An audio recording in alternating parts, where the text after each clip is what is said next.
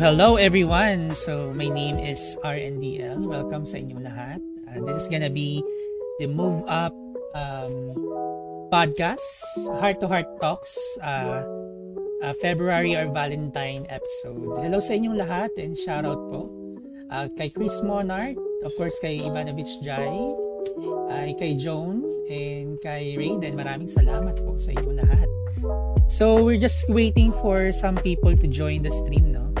And while we are waiting, I just, ay, ayan, nagsasalita ako, di ba? Tapos yun nga pala, hindi nga pala siya nakaano, nakalagay sa, saan nga ba to? Sa Discord. Anyways, naririnig naman ako sa stream. Am I right? Yeah, naririnig ako sa stream. Hindi lang ako naririnig sa Discord. So, yon um, I am with Sabihin mo lang kung Ivanovich go na. Go na tayo. Actually, naririnig ka na rin nila. Red, ah, go na ba? Oo, we are live, we are live. Hello sa inyong lahat, Phoebe, hello. Magandang hapon. Magandang hapon. Are you guys ready? Ay, wait lang, bakit di lumalabas yung chats? Um, ay, hindi lumalabas yung chats. What's happening? I don't know, guys. Hindi siya lumalabas. Ah, ayan na, lumabas Akala na. ko hindi pa ready. Ito na pala yun. Minsan talaga kapag eh, ano kapag hindi ka ready, yun na yun talaga yung time na talagang ma-expose ka na eh. Sometimes kapag hindi ready, yun yung ano, hindi hindi mo alam na ready na pala. Alam mo yun? rinig, rinig na rinig ang boses. Ayun o, rinig na rinig daw, boss. Maraming salamat. Kamusta kayong lahat? So, this is the second, ay, second na ba to or third? correct. Third na to, no? Yeah, this is the third. Ayan, naririnig ko nga rin yung boses ko sa'yo eh. Nag-e-echo. Correct. Yan, anyways, um, kasama ko nga pala Feeling ngayon si... third na yata ito. Kasi yung unang podcast natin was Yung sa'yo, yung, unang ano- podcast. Ano yung title nun? Basta about ano About din. love din yun eh. About love din. About love din nun eh. Tas, and then, Pangalawa is yung kila Tiots Oo. about dreaming About- life or life. Tapos ito yung Correct. pangatlo. eh, shoutout sa'yo, Phoebe. Third na. Oo, third na nga ngayon. Naririnig ko yung boses ko talaga ice cream. Hi- Hinahinaan mo yan. Nag-e-echo. Ay, ala. Uh, Ayan, ayan, ayan. Ganto, ganto lang, ganto lang. Ayan, kasi ito yung bago kong setup ng ano, ng overlay para sa podcast. Ngayon ko lang siya ginamit. So, ayun. Hello sa inyong lahat. Shoutout. Pag-uusapan natin Sorry ngayon na. is anything Kasi about... hindi kita marinig dito sa Discord. Sa live mo ako nakikinig. Kaya medyo may, ano tayo, may short delay. Kaya pasensya na guys kung, ano, kung may short delay kasi sa live ako nakikinig ng sa Ah, sige, sige. Kay, ano. I-disable ko na lang yung push to talk ko. Ayan. Para marinig mo yung boses ko talaga. Oh, anyways, Ayan, okay na. uh, guys, I am with Ivanovich Chai, aka Ice Cream Gaming, and today we are going to talk about anything um, under Valentine's ano topic and love topics. So, yon. Heart to heart talks nga po ito. So, magpa-flash tayo ng mga questions na randomly questions na nakita ko sa internet. nakita ko sa internet. Taray, sa And then, internet. oo. And then, yung iba naman yung sa amin din. Oo, galing din sa atin. experiences. Correct, correct. So anyways, I hopefully sa lahat ng mga nanonood ngayon ay mag-participate and you can also uh, share your thoughts no, para marami rin ang maka makarinig. Babasahin din naman natin yan. So, yung mga comments ninyo. Okay? Are you guys ready for the first question? Ko Ano na yun? sila. Wait, lang, i-share ko lang din sa ano ko, wall Sige, ko. sige. Heart to heart. Ayan, na-share ko na siya. Ayan. Perfect. Hi, Okay. Phoebe! Ayan Shoutout sa'yo, Phoebe. Mukhang ano, kasi kanina, nung pagka, pagka Ah. live mo pa lang, ano, nakita ko si Phoebe agad yung unang-unang viewer. So, feeling ko parang may gustong ano, i-share o gustong malaman si Phoebe about heart-to-heart talk, di ba? Parang marami siyang isi-share. ibahagi. Oo. Feeling ko marami rin yung share sila Kuya Francis pero wala pa sila eh. Naka-live sila, si Pills Oo. tsaka si Bebe Francis. Naka-live pa sila eh. Sayang naman. Yes, I'm ready. Ano po ba ang meron first time ko po? Um, yun, magpa-flash ako ng mga topic dito sa screen ninyo and then we are going to provide yung ano natin, yung thoughts natin or advices natin para sa mga ibang makikinig at manonood, uh, yun, ma- ma- magkakaroon sila ng wisdom. Uh, by the way, just wanna let you know guys that this podcast will be available in Spotify Move Up uh, page and also sa ating um, ano nga to?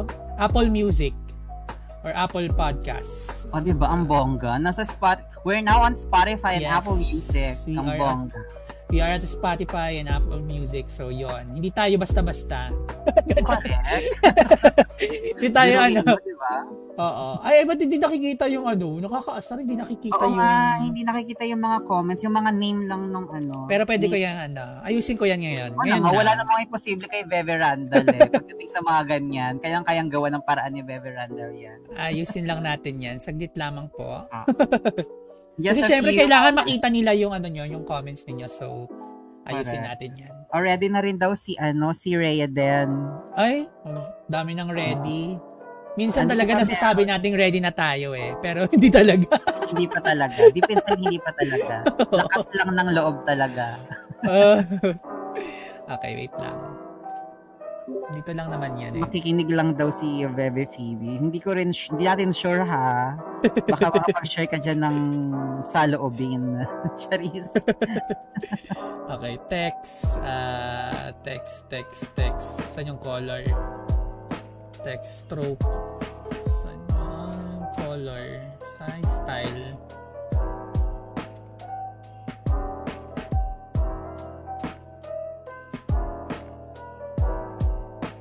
Siguro pag sinave ko to, yun na, lalabas na siya. Sensya na ha.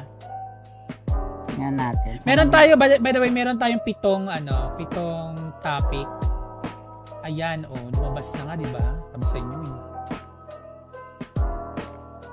May pitong topics tayo ngayon, pero just in case, magdadagdag tayo ng ibang topics. No? Ay, Oo, kung maging maganda ang ano, usapan, Oo, di ba? usapan. Diskusyon.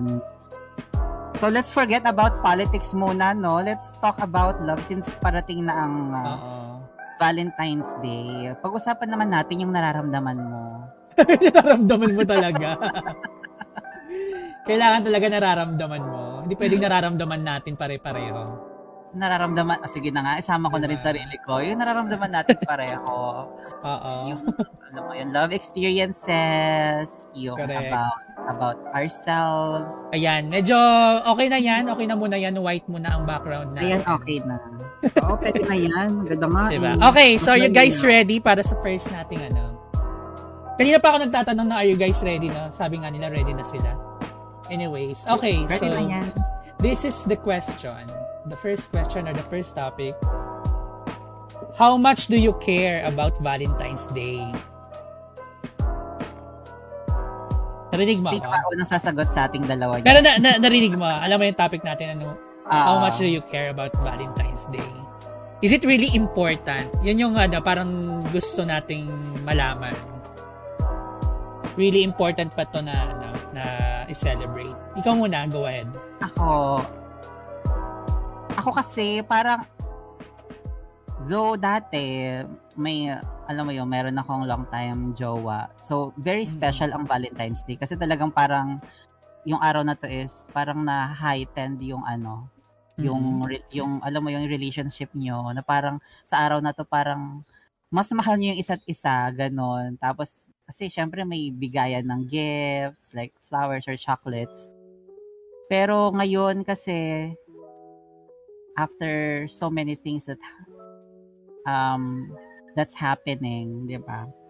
Parang ang Valentine's Day sa akin is ano lang, ordinaryong araw na lang din siya. Though I'm still acknowledging na Valentine's Day, araw ng mga puso, pero hindi ko na siya hindi ko na siya ini-enclose sa isang area lang. Yung ibig sabihin, yung para ang Valentine's Day para sa magjowa lang. Iniisip ko na siya ngayon as araw ng mga puso para sa mga nagmamahalan, yung nagmamahal sa parents, sa mga kapatid, sa mga kamag-anak, sa kaibigan. Mm. Hindi lang siya sa para sa magjowa. Yun. So, Okay. um, I care about um, that's how much I care about Valentine's Day. Uh, I care it as a, a general celebration of love to your family, to your loved ones, to your friends. Yun. Hindi lang sa, alam mo yun, sa jowa or asawa mo. Ganon siya Mm. sa akin. Pero we are talking about kunwari nasa ano in relationship ka. Uh, are, is it really important to celebrate the Valentine's Day? Um, nung mayroon akong ano ha, mayroon akong serious relationship before, ah, parang napaka-special ng araw na to talaga. ah, yung araw na Valentine's Day, sobrang special niya. Kasi parang parang ano eh, parang hindi magiging kompleto yung araw ng Valentine's Day kapag hindi hindi kayo nag-celebrate together Mm. whether magkasama man kayo or LDR, basta alam niyo na, na, na nagunita niyo yung Valentine's Day together. Um, y- yun yung importante. That's ha- that's what makes it special. Mm, okay, okay. Ako naman, I, I, I think yung Valentine's, important talaga yon sa mga um, magjojowa, no? Kasi that is the day na magse-celebrate kayo ng ng love ninyo for ano uh, be- between two parties, 'di ba?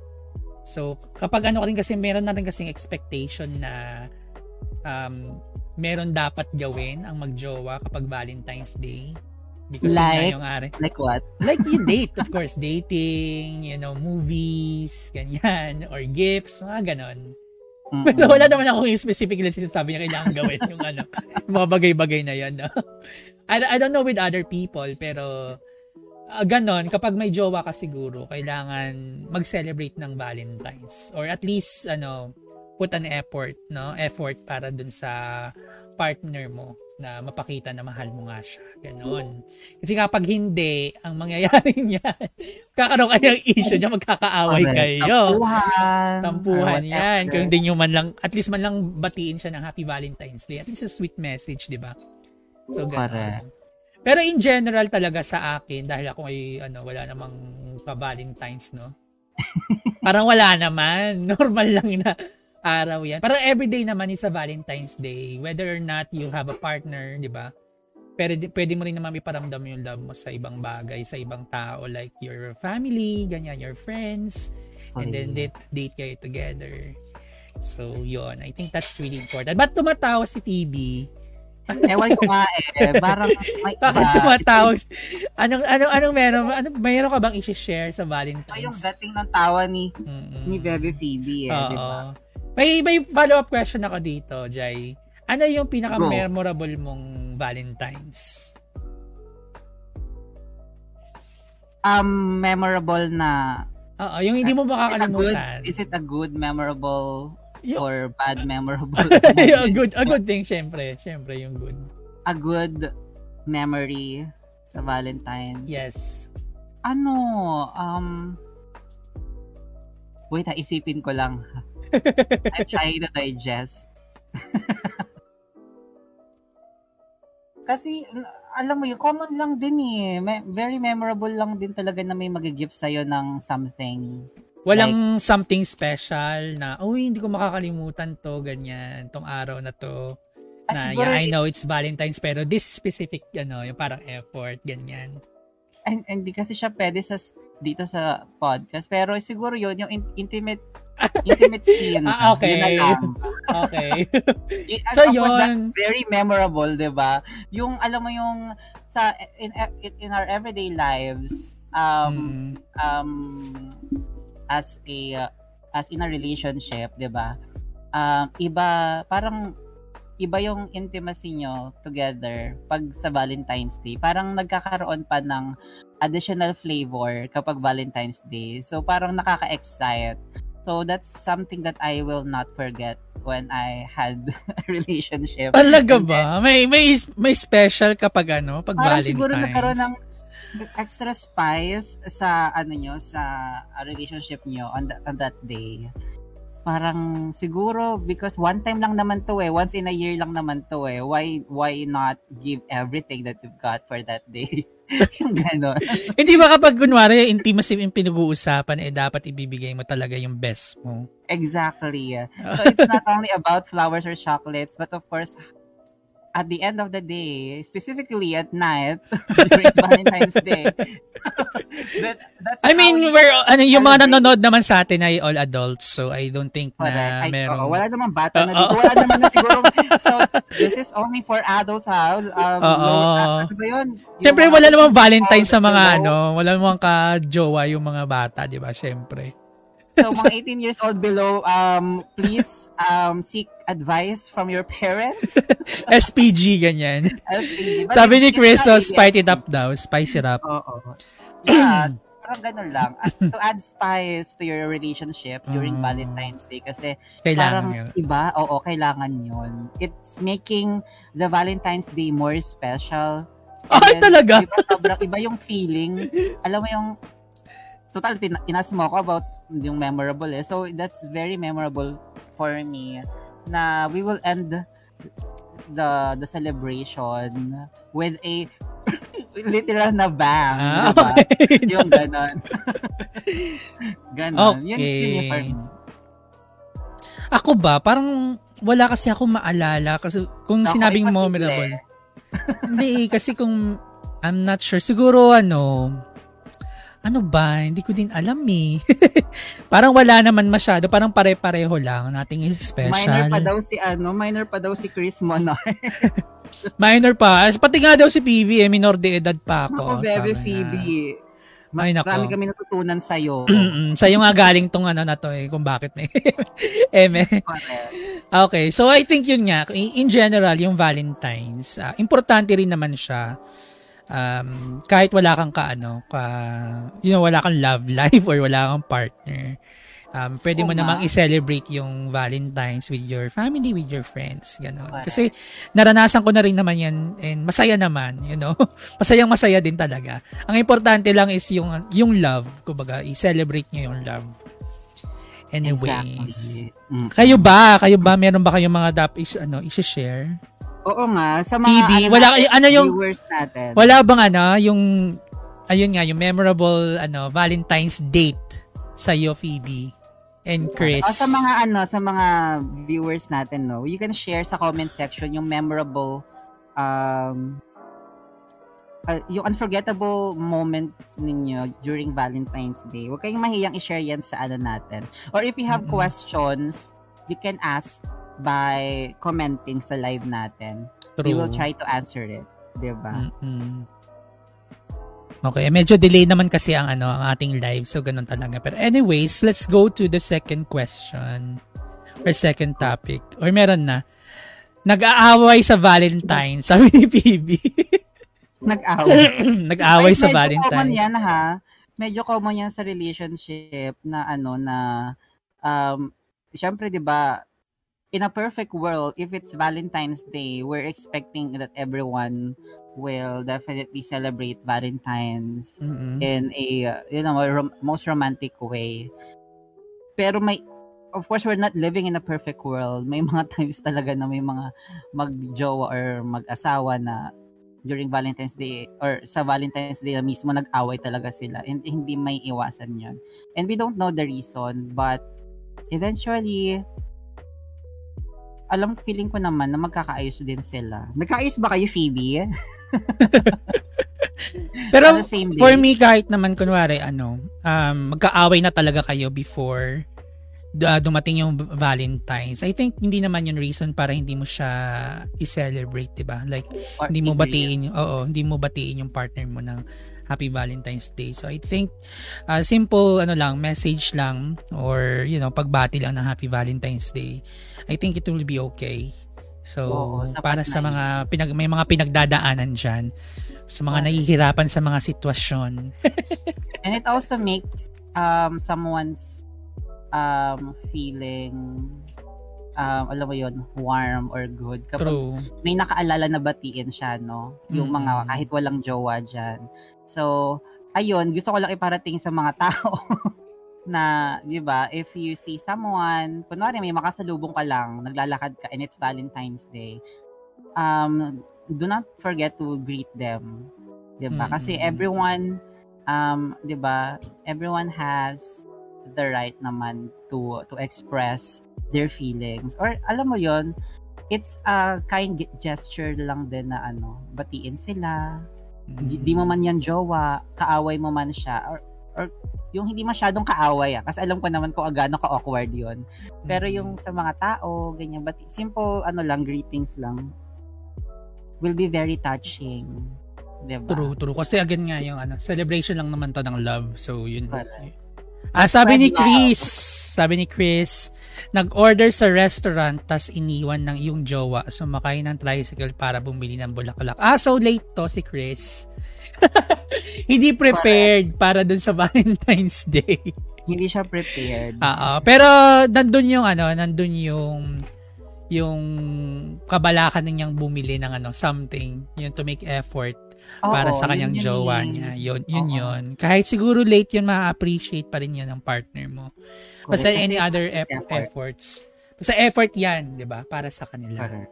As Hindi long san- as you've exert, exerted efforts, then it Mm-mm. really counts pa rin talaga. Totoo yan. May naisip lang ako. May naisip lang ako. Pero okay na. May naalala pala ako. naisip tuloy.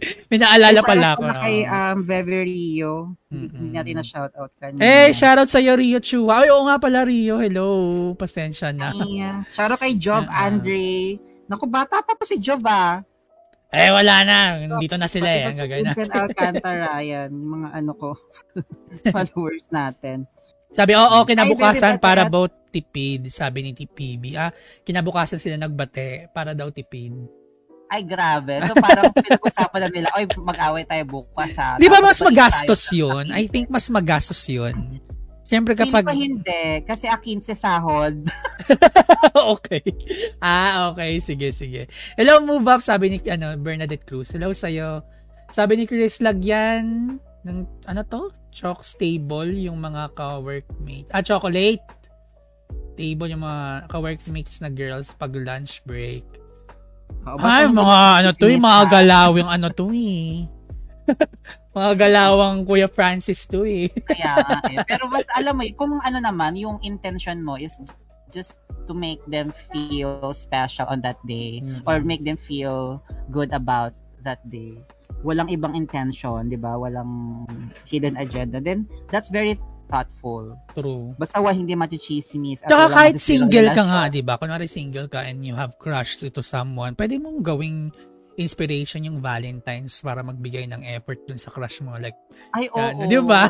Di ba, nung, kikilig ano, ka? nung high school ako. yung high school times. Wala, never ko pa na-experience ang Valentine's Day. Ay, bakit? Ano tulog ka pag Valentine's? Bakit naman, Bebe? Bernadette, ano nangyayari? Iping i-PM natin I-share si mo ano. naman yan. Ba't hindi mo na-experience ang Valentine's Day? Is it about your personal lang ba to or family? uh, Oh, wala pang walang naging jowa within Valentine's. Ano 'yon? Hey, shoutout sa iyo Kuya Reddy. Magandang hapon po. From Red's Room Hi, Gaming. Red! Parehas kasi may work kaya di nakapag prepare ahead. Ah, sabi ni Chris. Okay. Pero yun nga, yun, yun yung maganda doon na kahit ano, gahul ka sa oras eh, pinilit mo pa rin ano, humabol. 'Di ba? Hey. Alam mo, sobrang sweet ng ganon. Yung kahit Totoo. busy kayo sa isa't isa. Kasi ay, ay, it, ano yan eh, parang mag, nag-a-add yun ng effort eh, 'di ba? Nag nag-emphasize ng effort yun eh ng isang tao. mm-mm. Ganon. busy kayo sa work, pero hindi yan pa rin nakalimutan na um, araw ng mga puso ito. Oh, so, yan. diba? Perfect. And nag-aat oo, nag-aano yun. Oo, nag- Kuya Reddy, this is ano, ah, Valentine's episode podcast ng podcast ng Move Up. Yes. So, welcome guys. Welcome to the Mm-mm. 17 Ayan, dumadami na sila oh. Sige, sige, Hi, game. Ate Chrissy. Hey, Chris Villo, Vilcorte, Villacorte, sorry.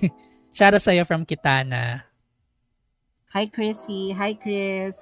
Sila kita. Kay Bebe Badet. Okay. Okay, let's go to the second question. Okay. Sabi ni Badet, ay, before we uh, before we go to the second question, sabi ah. ni Badet, the wala Bebe, is tricks eh. Pero I don't care, andyan na eh. Ah, okay, about parents. Strict ang parents. Ay, okay. Ang lungkot ng buhay. lungkot naman ng buhay natin kapag strict ang parents. Medyo malungkot nga yung Oo. ganun. Ano po ang Valentine's Day sabi ni Kuya Red? Ay, Unang yeah. po yan. well, yun Oo, nga yung pinag-uusapan natin. Ang Valentine's Day ay isang, celebra- isang day ng celebration of love. Ganon. Yes. So, Okay. ano to eh, nagmula daw to kay Sir Valentine's. ay, tataw, nag- nag-research. De. Nag-research. Anyways, let's go to the second question kasi we have seven, no? yes. Okay, the second question is, when do you say no into the relationship? So again, when do you say no into relationship? Ay, grabe naman yung tanong na yun. Mm. Kasi syempre, dahil pinag-usapan na nga natin yung love-love na ito, kailan ba dapat tumanggi sa it- offer ng relationship? Ganon yun, di ba? Tama? Ah, kasi parang two-way to eh. Parang Sige, Ah, go ahead. kapag- Go ahead, uh, Jai. kapag nasa relationship ka na ba, tapos um, when do you say no? Or kapag may gustong pumasok sa relationship and then when will you say no? Both Parang na lang kaya para ano? Oo, Masaya. siguro. Oo, sige, go. Siguro, ah, for me, um, we say no into a relationship, into getting into a relationship if we think that you're both not ready or if he's ready but you are not. Kasi we all know that relationship should be a two-way relationship, a two-way communication. Mm. Hindi siya magiging relationship kung yung isang tao lang yung nagmamahal, 'di ba? So, Mm. if you think that you're not ready um, if you think that you're uh, you, you don't feel the same way then you should say no there's still a lot of time for you to prepare and to get to know that person 'di ba Huwag niyong madaliin hindi minamadali yan kasi kapag binadali niyo the- um there, there's a tendency that the relationship will end rapidly or quickly 'di ba sayang Mm. naman yung effort ng isang tao. 'di ba? Kung ikaw na ano ka lang, parang alam mo 'yon na ah, yung ah, may gusto siya sa akin, gusto niya makip, gusto niya akong jowain. Sige na nga, para may jowa na ako. Para may ka-date na ako sa Valentine's Day. Yung ganon. ganong, um, yung ganong mindset, which is so childish or immature. 'di ba? We have to eh, make sure that before we um, say yes into a relationship, we should know to ourselves that we are ready. Alam mo yon Mm. that we really feel the same Ito way. yung getting into relationship ha. May mga nagsabi dito, sabi ni Chrissy, may tamang panahon para dyan. Kapag tumibok ang dalawang puso, walang magagawa kundi sundin ito. Ay, kanta yun na. Parang kanta. Oo. Sabi ni Chris naman, if the relationship is not healthy anymore, ah siguro pag nasa relationship ka na, no, yun yung ibig niyang sabihin. Ah, ah, feeling ko kapag ito yung nasa ano na. Mm. Um, Ako na, naman, for getting into relationship when you say no naman, I think, yung ano ko kasi kasabihan ko dyan, if you say no, right now, you're saying yes to your future. Ay, I like that. 'Di ba? Kasi, um, ayaw mong pumasok sa disaster eh. And then, you wanted to be ready for something good para sa'yo kasi mahal mo yung sarili mo. So, kapag you think na, yun nga, tama naman yung sinabi ni Jai na kapag nararamdaman mo na hindi ka pa ready at hindi mo alam kung kung tama ba na pumasok into the relationship na yun, then you just need to say no, you know. Yun lang naman ang gusto mong, ang dapat mong gawin. Kasi when you say no, you are, you are saying yes to others. So, ganon. Yun, yun ang ano ko, getting into relationship. So, hindi ako masyadong nangihinayang kapag nag-send ako, nag-say ako ng no. Kasi maraming good things na pwede mangyari, mangyari sa'yo. Yun. Totoo Kasi, yan. kasi kapag ano, kapag kunwari, na gusto mo talaga isang tao at gusto mo pumasok sa relationship with that person, hindi ka magkakaroon ng doubts, di ba? So. Yun Pag umpisa pa lang, pag umpisa pa lang nagkaroon ka na ng doubts, then definitely, say, pwede ka naman mag-no. Ganon. Meron tamang panahon, sabi nga ni Chris. Crazy. Uh, so doon naman sa another ano, sa another scenario, you are into nasa relationship Oo, na. nasa relationship ka na. When do you say no? Ako, ano, um, sometimes kasi uh, we should learn how to say no to our partner. Kasi Mm. hindi laging yes. Kunwari, um, let's do this, let's buy that, um, I want this, I want that. Can you give me this? Can you give me that? Or, um, let's plan on, yung ganun. I, I mean, Mm-mm. hindi laging yes lang ng yes tayo. You should, in a relationship, if you have plans, you should um, prepare for it. 'di ba? Kunwari, may, may mga, may mga relasyon kasi na nasisira na dahil sa mga padalos-dalos na desisyon nila. Like for example, um, pag yung nabuyo kayo na magpakasal na kayo, ganyan. Kasi parang two, two years na kayo, matanda, matanda na kayo, ganyan, magpakasal na kayo. And then parang sila na, alam mo, napilitan na lang, na ano, na, na Mm-mm. magpakasal na lang. And then, hindi pa sila talaga ganun, hindi pa ganun ka-concrete or ka-solid yung foundation ng relationship nila. But yet, they, um, Mm. they followed the the advices of their alam mo yan, loved ones or friends kasi kasi parang ganun yung nakikita sa kanila. So, um, decision is really vital in a relationship and you have to uh, to make sure that both of you will agree to whatever decisions that you have before you say yes Mm-mm. and then do not be afraid to say no if you think that you you you um you are not you think that it's not gonna help the relationship 'di ba ganon Tama. maraming As- situations eh sobrang daming mga pagkakataon na pwede tayong mag-say no kapag sa tingin mo ma, ma mm, masasacrifice yung relationship nyo or you think if you think that um, it's not be it's not gonna be beneficial to your relationship or it's not gonna be Mm. healthy so um you have to weigh things and then just say no if if um if you will definitely meet that you know that um alam mo yon yung roadblocks sa life nyo as magjowa gano'n Mm, I like that. Sabi ni ano ni Chris, advanced pala daw yung sagot niya kanina. Oo, advanced talaga yun, Chris. And sabi ni Jepot, hello sa'yo Jepot, shout out. Correct, learn to say no even if it hurts, hurting them, sabi ganun. totoo totoo Mm. yan Tapos si Chrissy naman, sabi niya, depends sa situation kapag nasa relationship ka na, dapat give and take lang. It's okay to say no for yes to be okay ang relationship. Ah, okay. Okay. So, yun, yun naman yun. Parang sabi niya, parang ah, basta ma- makakabuti sa relationship. ba? Sometimes we Totoo. say no. Mm, okay. yung mga points nila Totoo oo. yung maganda yung points din ni ano ni Crazy. Tama naman 'yon. Ako naman yes, siguro yung ano ah, when do you say no kapag nasa relationship ka na? Kapag siguro wal, nawawala yung respeto at nasasaktan yung isa. Or Ah. I mean, kapag sinabi niyang no, maiintindihan ko kung may dahilan siya, 'di ba? So ganon, yung tama nga naman yun, kailangan natin mag-adjust kasi hindi lang naman isa lang yung isang tao yung dapat mag-decide. Ano nga yun eh, partnership nga. eh. Pag sinabing partnership, dalawa kayo and you need to adjust kung ano yung hindi kayang ibigay ng isa. So, I think yun, ah, yun yung panahon na dapat mag-say no ka sa bagay kung may mako-compromise, lalo na sa relationship niyo. strongly agree oo Yun. Ah, 'di ba? Yun yung yun yung second topic natin. Meron ba kayong mga ano? Well, nakapag-share na rin naman sila. So. Oo.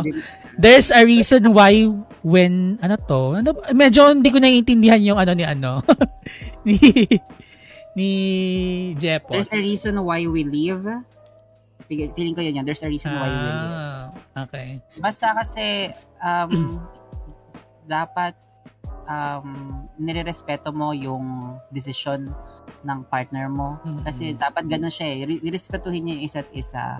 Kung na, um, if you enter a relationship, dapat um, sometimes um of course there, there's no such thing as perfect relationship. There will always be ups and downs kasi may mga times na hindi kayo magkakaintindihan. But you have to find a way to uh, to fix things. Sometimes saying no will definitely be beneficial to both of you. Malay nyo yung pagsisay no nyo sa ganito. Kunwari, oh, bil- Mm. may nag-alok ng bahay, di ba ganyan? O, bilhin na natin, may ipon naman na tayo. Tapos yung pala, pagsisisihan nyo rin pala sa huli.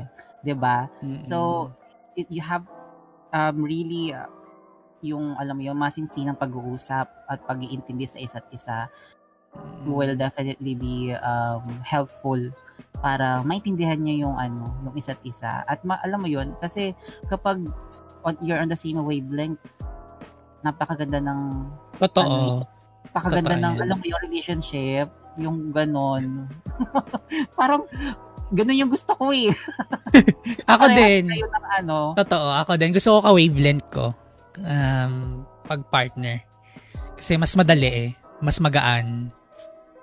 Oo. Sabi ni Bebe, ay sabi ni ano ni ni uh, Bebe Chris mo na when your partner changed nung naging kayo na ay Wait lang. Ano nag-change yung partner mo nung kayo na? Common scenario yan. Oo. Pero may topic ba tayo na ganyan? Yung about, alam mo yung change, change, changes. Wala ba? Parang wala, parang wala. Okay, so hindi pag-usapan natin yan. Kasi nor- common yan sa mga, Mm-mm. nakakaloka yung mga ganyan tao, no? Lalo na sa mga, syempre, la- lalaki na naliligaw. Ang, alam mo yon Mm-mm. they, they, they act like a perfect guy when they're courting someone. And then, kapag nakuha na nila, kapag Ah, nagbago jowa na. nila, nagbabago, di ba? Yung, nakakainis yung ganon, na pinagkatiwalaan ka ng tao nung nung nanliligaw ka. Pero nung naging kayo na, nakuha mo na yung gusto mo. Eh, Parang pag ganun kasi, hindi mo kailangan mag-say no eh. Kailangan mo na umalis sa relationship.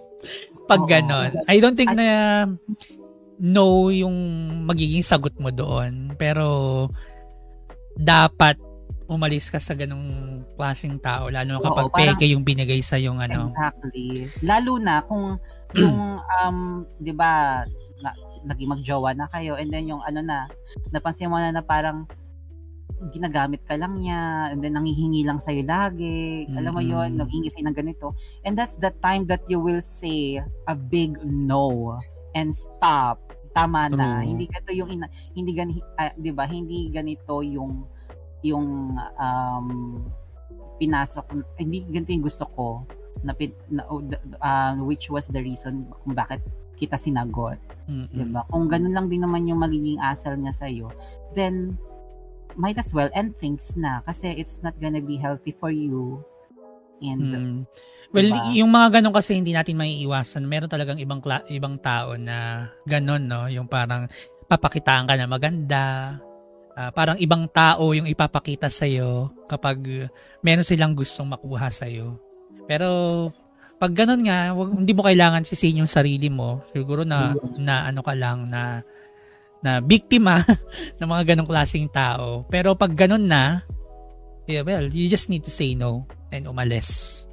Ganon. correct, let go. Mm-mm, let go. Let it go, let it go. Sabi Let it go. Sabi nga ni, ni Adina Menzel. sabi ni ano ni Chris, in general saying no helps us establish healthy boundaries and enables others to have clarity clarity about what we can expect from you. Hmm, dinugo ako doon. English. Grabe naman yun, ate ko. Ate Christy. Oo.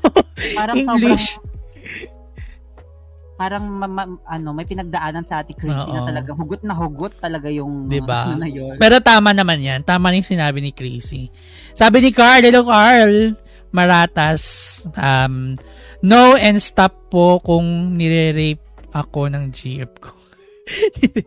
okay, medyo serious topic yung rape ha. Oo. Pero, sa ah, relationship naman, sa relationship naman oo, nila sa yun. relationship niyo, bahala kayo dyan. May rape ng usapan eh, mahirap na yan. Bahala kayo dyan. Kung, Pero ano lang to, in general, saying no kapag nasa relationship ka na and getting into relationship. So, yun po yung ano natin. True. Ayun. Advance na naman ako, kala ko no equals stop. Sabi ni, ni Chris. Hindi, hindi Actually, naman. ano eh, 'di ba yung yung yung word or um yung Kasi- idea na stop um is a leading answer when you're um when you realize your worth. 'Di ba? As a Ah, person. well, kung pagbabasihan natin yung word, yung stop is tumigil. Itigil mo na yan. Yung no is just saying no, hindi, ganon. Di ba? No. So, ganon. Ah, ano, hindi No. pwede, ganun. Parang kunwari ganito yan eh. Kunwari, ikaw, nasa relationship ka, and then niyaya ka ng ex mo na lumabas, ganyan. Siyempre, you will say no. 'di ba Pa, kasi, para sa relationship yung dalawa ng, ng partner mo. Kasi maraming pwedeng isipin yung partner mo. Hindi, hindi mo lang dapat isipin yung yung sayo. Isipin mo din dapat yung yung ah, ang tawag yan, yung sitwasyon ng partner mo. Kung anong mararamdaman niya kapag nalaman niya umalis ka or lumabas ka with your ex, 'di ba? So ganon. Yan lang yan. Well, anyways, mahaba na ang topic na ito. Pwede na tayo mag-move on. okay, so ah, sa ating topic number 3, ito tayo. Ah, what is love? Oy, grabe. Mm-mm. So parang define love. Jai, for you, what is love? So before I answer that, so kung sa mga viewers natin or listeners natin, Mm-mm. feel free to to comment Oo. your, uh, your thoughts, your definition. Your- your yung thoughts. pinaka-best definition dito ay mananalo ng something. Eme. Eme lang. but, oh, in essay uh, form, Oo. Yung pinakamagandang definition ng love. Oo, para sa ano ba ang love? Ano ang For love? Ano ang pagmamahal? Oh my god. Sobra I Mm. you know what? Uh, as we as we grow old, Mm-mm. we uh, begin to realize that that love is a really a very difficult word to express, Mm-mm. Ay, to wow. define, Ah. and to to share to Ah. people. Because um, I know love is a feeling, Mm-mm. and it doesn't um it doesn't um it doesn't um uh, give you the it doesn't give you the ano ba yun? Paano ba express tong ito na lang. Ito kasi, the reason why, siguro the reason why sinama ko tong um, itong question na to sa topic natin ngayon. Kasi, um, dito, mo, dito natin magigauge kung paano magmahal ang isang tao. Correct. Ganon. Kapag na, pag na alam mo kung ano sa kanya ang pagmamahal, alam mo kung ano kung paano siya, kung anong gusto niyang ano eh, anong gusto niyang klase ng love. Kasi maraming forms of love eh, 'di ba? So, Sobra. hirap. Sobrang dami, sobrang dami. Kaya ikaw, para sa'yo, what is love? Love is a feeling. A feeling. It's a feeling Mm, that you can control. Okay. Uh, and it's for everyone. It's not it's not only for you or to your crush, but it's for everyone. Everyone um, is entitled to to love and be loved, and that is um, for me, love is a universal language as well, ba? And I think people, uh, uh, I mean, love is being abused by those people that um, who thinks that love can be uh, you know can be taken just easily Mm-mm. as they think it is pero hindi sobrang sa sobrang laki ng ano mo yun sa sobrang Be, wag maingay. sa sobrang dami ng definition ng love nalilimutan natin yung real meaning of it which is Ay, Ah. narinig pala yun. Sorry. uh, sorry, sorry. Free, a freedom of you to uh, to uh, it's a it's an affection. Mm-mm. it's a, f- a freedom for you to to express your your feelings to everyone. As long as you as long as you um do good things to people it's a love 'di ba kasi nga sobrang parang sobrang dami talaga ng ano ng meaning ng love. And yun lang talaga ang share ko about mm. it. Sabi ni uh, Milbert Yeso, penge Starlight. Sabi niya. O hindi po hindi po ako ano streamer ng ano ng Mobile Legends. Si ano po, si Giant Ice Cream Gaming. Hello. Sabi naman ni Carl Vincent Maratas, for me love is yung kahit napakasakit na nang ginawa niya sa iyo, papatawarin mo pa siya, pa rin siya. Kasi love nga eh You're willing to sacrifice or do anything for her without expecting anything in return. Oh. Ganon. Ibang, iba naman, iba naman yun. Mm. Ibang klaseng hugot yun, ha? Oo. Love is sacrifice, kuya. Sabi ni, ano, ni Crazy. Ayan. Medyo nag-agree nga sila doon na love is sacrifice. Ako naman, ano, kasi pinag-isipan ko na yan. meron akong pinaka-favorite verse sa Bible about love. share ko lang, ha? Oh. So, sabi dito, um, from Corinthians to eh, hindi ko lang alam kung ano yung ano, kung anong verses. Pero Corinthians siya. Love is patient, love is kind. It does not envy, it does, it does, it does not boast, it is not proud. It does not dishonors others. It is not self-seeking. It is not easily angered. It keeps no records of wrong. Love does not delight in evil but rejoices with truth. It always pr- protects, always trusts, always hopes, always perseveres. Ayun. Ang ganda ng verse na yan. Alam mo yan, um, na-insert yung verse na yan sa sa kanta ni Yan Constantino. Yung, Ay, talaga? Anong kanta yon? Yung, Panghabang buhay ang pag-ibig ko sa'yo. Ah, okay. Yun, Ayun, kasi pag ano, pag yung gantong klase ng love, wag iniisip ko to ah. Lagi kong binabasa kapag papasok ka sa relationship. Kaya mo ba to? Parang ganon. 'Di ba? Kasi what is love nga? Ito yung di- dinefine as love. Kung hindi mo kaya magmahal ng gantong klaseng love, wag ka muna pumasok sa relationship. True. Diba? Kaya, Uh-oh. kaya yun yung reason kung bakit may question tayong what is love. So, getting into relationship, dapat alam mo kung ano ang meaning ng love at kung ano ang dapat mong i-expect kapag magmamahal ka at papasok ka sa relationship.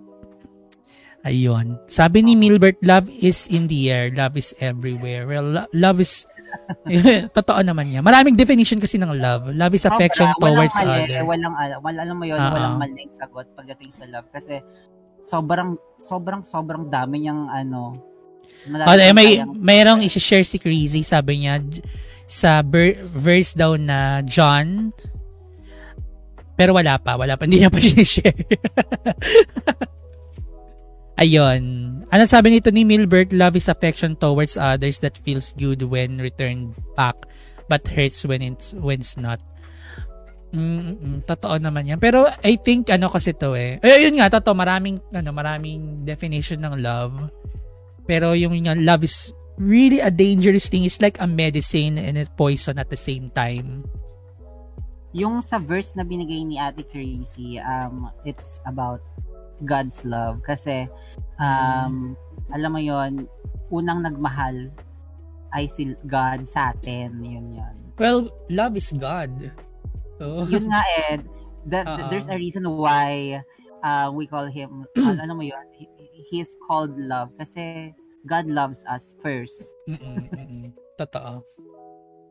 Ayun. Meron pa bang ibang i-share about love? Ayan, no. Ay, nabasa mo na ba ito yung kay Milbert? Ah, ah, nabasa ko na yan. Love is an, affect, is an affection towards others. Yun, totoo naman yan. Yun, sa inyo sabi ko nga, love is like a medicine and it's also a poison at the same time. Lalo na kapag, Totoo. kapag hindi... Sa mga taong mas, ma, ma, marurupok at mapupusok. mm-hmm, mm-hmm. Kunwari, meron kang lagnat, di ba? Tapos ang ininom mo, eh, anti-inflammatory. Good luck. Ka na. Maling love na yon Parang ganon. Sometimes, sometimes kailangan natin malaman kung ano talaga yung love na dapat para sa'yo. Ganon. Or para sa isang tao. Yon. Exactly. Diba? Sobrang dami na, alam mo, kapag we can talk about this topic all day. Sobrang lawak Totoo. na sobrang lawak ng tanong na ito. Mm-mm. At Pero yun sobrang- nga, kapag ito tinanong mo sa isang tao tapos nasag sinagot niya, that means yun yung love na parang nilulook forward niya. Ganon. Oo, totoo, Totoo yun. yan. So kaya kung magtatanong ka ng ng ano, ng question sa isang tao, tatanong mo siya ano ang love para sa iyo. Parang tinatanong mo na rin siya, paano ka mahalin? Ganon. So, Ano ka magmahal? Oo. Kasi mo doon mo talaga magi-gauge. Anyways, let's move on to another topic. Topic number four. Are you guys ready? Ito. Ay, ito. What is the effective way to confess your feelings? Ay, okay. Para sa, sa'yo yan eh. Oh. Oo. So guys, sa mga na- nanonood right now sa ating four viewers, patulong naman. mm, baka naman. Baka na, Oo. What is the effective way to confess your feelings? Or to confess Oo. feelings? ano ba yung mga ways nyo? Paano, paano? Ako naman, ah, ako mauna. Go. Ako mauna. Um, to confess feelings, para sa akin na, ito yung way ko, iparamdam mo muna. Iparamdam mo sa kanya yung feelings mo. Yun yung best way. Totoo.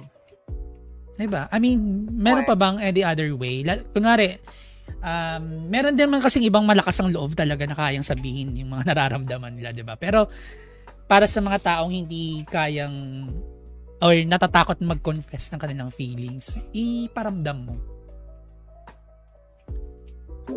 Totoo, naniniwala ako dyan. I totally agree. Oo. Pero meron pa bang- speaks louder than words. Totoo. Totoo. Hindi pa yata nag-update yung ano, yung question sa stream. Ay, hindi ba ba? Hindi, baka Mm. delay ka lang. Okay, di sa'yo, Siguro- para sa'yo. Pag-delay ako. We're the same. Actually, um, effective ways to confess your feelings is of uh, ways um, would be, of course, to to um, start doing things that will make that person feel that you're genuine with your feelings, 'di ba? That you are Mm. true to your to your example, promise to your feelings. Baka kasi mamaya na bibigla ka lang. Kaya alam mo yun, meron kasing bigla mo lang siya naging crush. Tapos, um, sasabihin mo na na crush kita, ganyan. And gusto ko maging jowa kita. And, dahil pogi ka, oh, sige tayo na. Yung, gano'n. dahil maganda ka, sige tayo na. But, Hindi kasi parang para sa akin na ang pinakauna mong dapat gawin yun nga, iparamdam mo yung feelings mo bago ka mag-confess talaga in words. Kasi kung magko-confess lang siya, magko-confess ka lang nang wala siyang idea dun sa feelings mo. Magtataka yun. oo. Di ba? Parang wala, sure ka, parang mag- magtataka talaga yon for me. yung, alam mo yun, sa messenger kayo lang nag-uusap, chat or voice, alam mo yun, voice Mm. call or video call. Yun, and then, puro, alam mo yung promises, parang, pa, yung sasabihan ka ng, susungkitin ko ang mga bituin para sa'yo. You know, Mm. yung mga in, um, typical um, ways on courting a person. Since nandito na tayo sa 21st century, ganun na eh. Um na hindi hindi naman ako naniniwala pa rin naman ako sa chivalry. Kasi may mga tao pa rin na ganun na they Mm. they really exert efforts to to make um this person feel that they are genuine with their feelings. And yun nga action speaks louder than words. So if um, if you're trying to confess your feelings to someone then uh, make them feel it by um, starting to to do things that will definitely make them feel that you love them that you that you, you're truly in love with that Mm-mm. person 'di ba Kasi mararamdaman naman nila yun eh. Yun yung, para sa akin yun yung effective way talaga to Mm-mm. confess. Sabi ni Chrissy, ayokong sagutin yan from my experiences. Sabi niya. Ayaw niya sagutin. experiences Bakit? ha ang dami, dami nun. Plural. Plural yung Oo. mga madami. Paano to ka daw manligaw at mag-confess ng feelings? Need ka na namin dito. O, tinatag na nga si Kuya Clende Chavez. Na si Bebe Klein. ang ano kasi eh, ang dali lang kasi ang dali lang kasi talagang sabihin. Ang dali lang mag-confess. Um, the problem is, how will you justify your feelings to someone? Mm-mm. Kasi ang hirap kasi na all talk, 'di ba? All talk. And then kapag naging kayo na, then nawala na lahat ng promises mo sa kanya sa cour- nung courting stage pa lang, 'di ba? No, pero to sa siguro tong question na to is para dun sa mga walang lakas ng loob Totoo. Or mahiyain. Mm-mm. Pero may crush sila at gustong-gusto nila, 'di ba? Do not be afraid to tell them how you feel. And then of course, back it up with um, actions that will definitely support your your confession to to someone. Mm-mm. Diba? Totoo. Ayun nga. Parang wala naman masyadong experiences yung iba dito about kung paano magano mag kasi masyado na ano ngayon eh oo hindi ma- madali na lang kasi ngayon talaga mag mag ano mag-chat you know kasi mas yun yun nagbibigay ng ways yun para hindi ka mahirapan mag-confess eh With the power of social media, Totoo. hindi na katulad Hindi na masyado katulad. Pero isa to sa mga ano eh, sobrang hirap gawin dati. dati. Oo. Yung uso pa yung ano dati, yung mga sulat-sulat, yung mga love letters. True. ganyan. Ay, nakatanggap ka na ba ng ano, ng ganon, ng love letters? Mm, oo, may naka-exchange ako ng love letters no nung high school ako. Ay, Ay, wow. elementary pala. Elementary pala yun. Parang grade 6 yata ako nun. Tapos, syempre, hindi pa uso yung... I mean, may cellphone naman na nun. Pero, Mm-mm. um, usok-uso pa rin yung ano, exchange of letters. Yung mga pupunit ka lang sa notebook mo tapos iyaan mo sa, sa ibang section, yung gano'n. So, nakakatuwa lang kasi ang cute-cute Mm. lang. Pero, those were the days. Ngayon kasi, Wala Wala na, mabilis na wala lang eh. One chat away na lang ngayon eh. Correct. Alam mo yung Mga- pindatan mo lang, tapos pag, Mm-mm. pag alam mo yun, nag-click kayong dalawa, hmm, kayo na. Totoo. Mga nagbibigay ng motibo, sabi ni Ate Crazy. O, diba? Speaking of, mga ganon. okay, let's move on na sa another ano. No? Marami pa kasi tayo eh. Oo. Okay, pang ina na to, pang lima. Limang pang lima, let's see. Ah, yan. How to strengthen the intimacy in a relationship. Ay, I, Mm. I like that. I like this topic. Kayo ba? Ako, naka-receive ako ng love letters from my ex-girlfriend. Sabi ni Crazy. Girlfriend. Oo, girlfriends. Gusto ko yung girlfriend. Tinatabi mo pa ano? ba yun? Hmm. So, ikaw, ikaw, Jace, ano, paano, oh, effective ways to strengthen your intimacy sa relationship? Of course, um, always, um, always go back from the start. Um, from um, where you started. First, of course, ano, isipin mo kung bakit nyo, bakit nyo pinasok ng relationship na ito. And then, everyday, love that person. Diba? Love that per- person. Mm-mm. And um, in a in in a simple way, alam mo 'yon na, na strengthen yung intimacy natin kapag nag-effort tayo um sa sa jowa natin or sa sa nobya or nobyo natin ng mga maliliit na bagay. Like for example, um just um greeting them good morning, ganyan, 'di ba? Napaka alam mo para sa akin sobrang big hindi sobrang oo big deal sa akin yung um ginigreet ako um every morning and then before going to sleep kasi alam mo doon mo na feel na pagkagising mo alam, assured ka na um sa kanya ka sa alam, ayong alam mo yon na love ka niya kasi naalala ka niya pagising niya sa umaga at ikaw pa rin ang naalala niya bago kayo matulog. Sobrang naka, nap, napaka-securing ng ganong feeling. So, it's one way for you to strengthen the intimacy. Of course, do not forget, yung, alam naman natin na siguro first week or first week or first month of your relationship, sobrang sobrang um um sobrang strong pa nung ano niya eh. Uh, may mga ganun na na in, na, na, na strengthen yung intimacy nila sa sa bed. 'di ba? It's one mm-hmm. way. May mga iba't iba kasi yan, iba't iba kasi yung tao eh. May mga ganung tao na sobrang um na increase yung intimacy nila pagdating sa yung love love, yung make love, 'di ba? Meron naman sa mga simple efforts.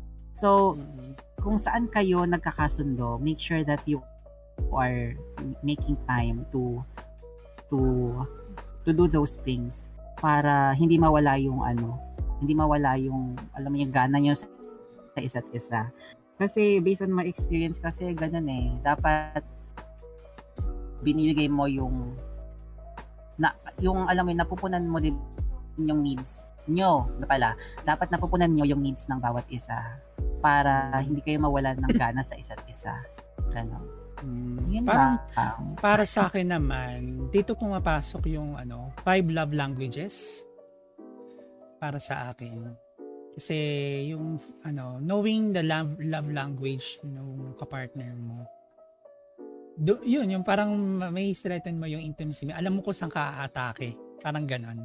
So yung five language, di ba, yung words of affirmation, quality time, physical touch, acts of service, and receiving gifts. So iba-iba kasi tayo, merong ibang tao na quality time lang ang gusto. So that Correct. means kapag ganun yung love language ng kapartner mo, you just need to provide time.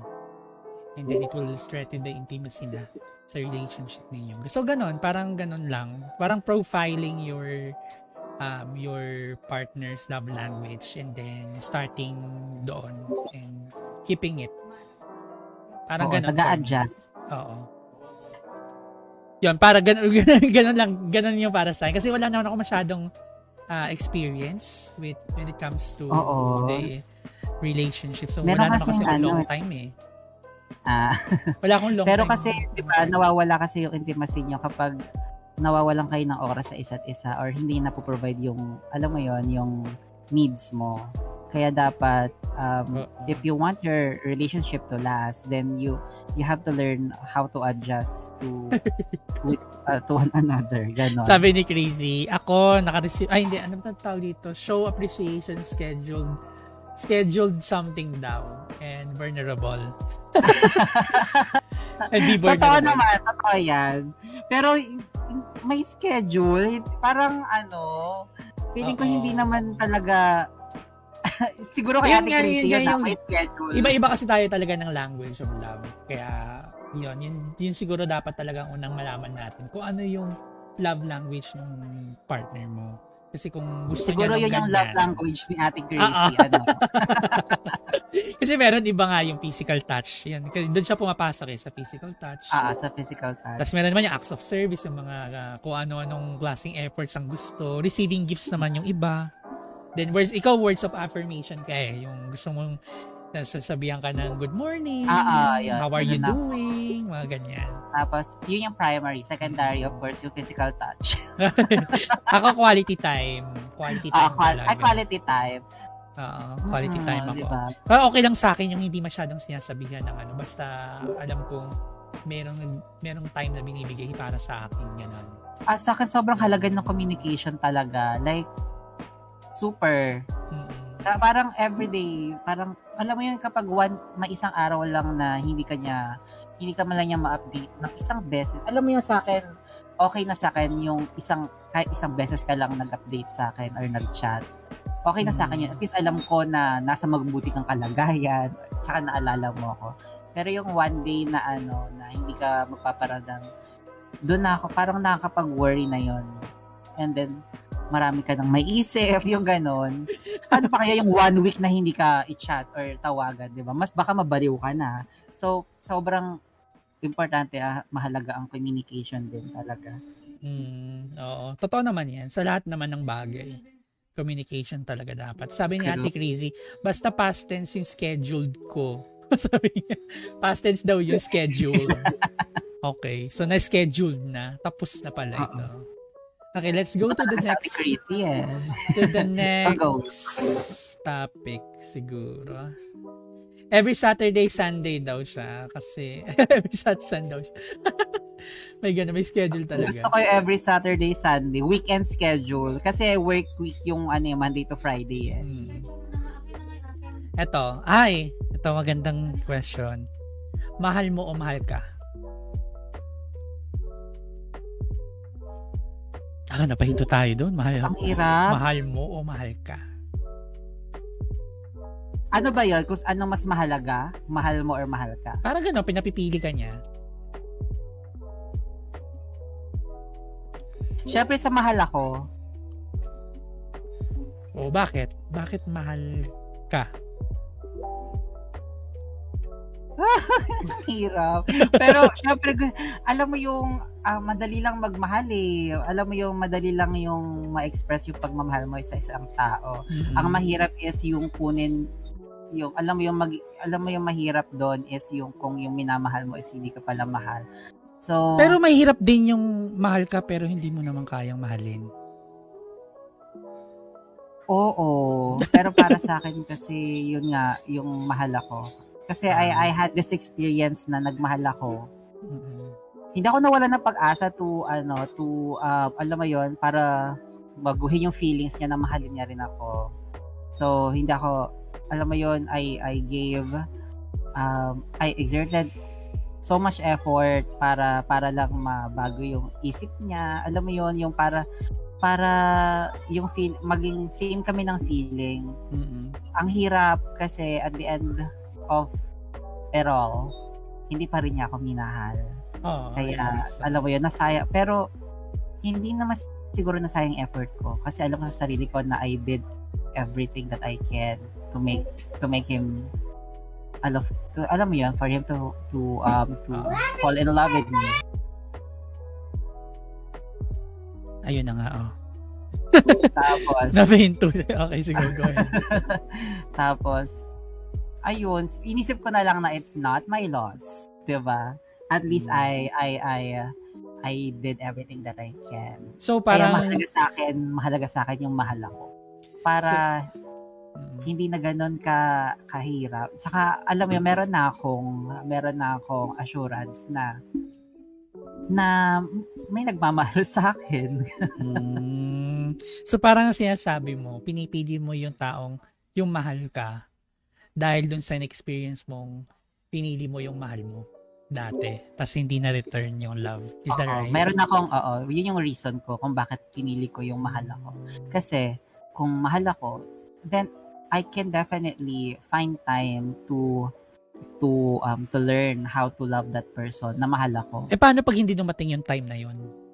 kung hindi dumating yung time na yon and then and then syempre I will say no kasi sasabihin ko naman na alam mo yon I tried 'di ba tinry ko na ma- makita yung alam mo yon yung bright um alam mo yun, bright lights sa pagitan nating dalawa para magkatugma tayo ng pakiramdam pero hindi eh, yung ganon.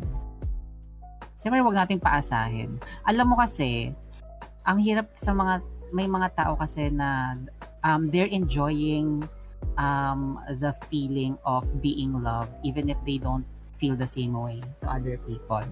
Mm. Alam mo yung pinapatagal pa nila. Alam mo yung alam mo yung pinapaasa pa nila. Sa- Sayang-saya sila na pinapaasa nila yung tao na ala- na magiging parehas sila ng feeling. Sana matigil na yun. Alam mo yun, sana yung mga ganung tao is uh, they should learn how to say no right away if they think that they don't feel the same way. Ganon. Mm. Sabi naman ni Ate Crazy, doon ako sa mahal ako. Rare na lang sila. Sabi Correct. Totoo yan daw. Quincy. Same talaga tayo, ate.